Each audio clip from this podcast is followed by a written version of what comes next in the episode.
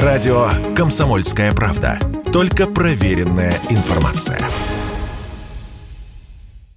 Россия и Беларусь. Время и лица.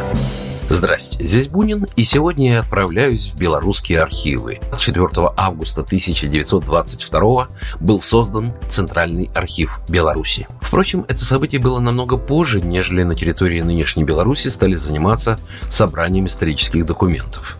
Археологические находки 9-12 веков подтверждают высокий уровень письменности на белорусских территориях. Об этом свидетельствуют найденные берестяные грамоты, набор инструментов для письма, металлические застежки для книг. На белорусских землях хранилища были храмовые, монастырские, княжеские, общинные, а также хранилища документальных материалов отдельных духовных и светских лиц. Вообще же древнейшим в республике хранилищем архивных документов является архив Борисоглебского монастыря, а также Софийский собор в Полоцке. Кроме Полоцка, еще с X века основными местами хранения документальных источников являлись Витебск, Туров, Гродно, а позже Брест, Новогрудок, Браслов и Лукольмль.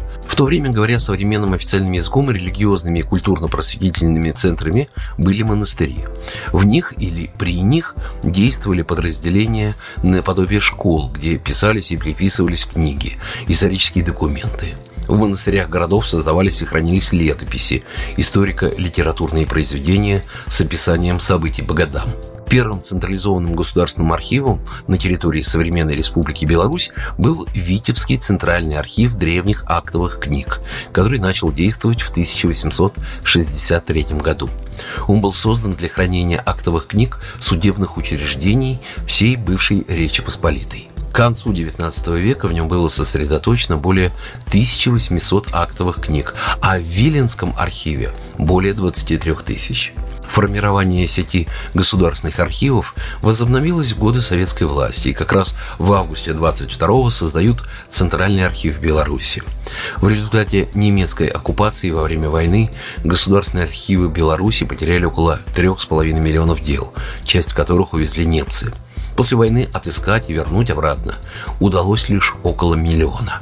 После обретения независимости Республикой Беларусь и передачи в государственные архивы документов из бывших парт-архивов, общее количество хранимого достигло более 12 миллионов единиц. В мае 2006 Комитет по архивам и делопроизводству был присоединен к Министерству юстиции Республики Беларусь и создан специальный департамент, который сегодня является руководящим органом в области архивного дела и организации делопроизводства на территории Беларуси.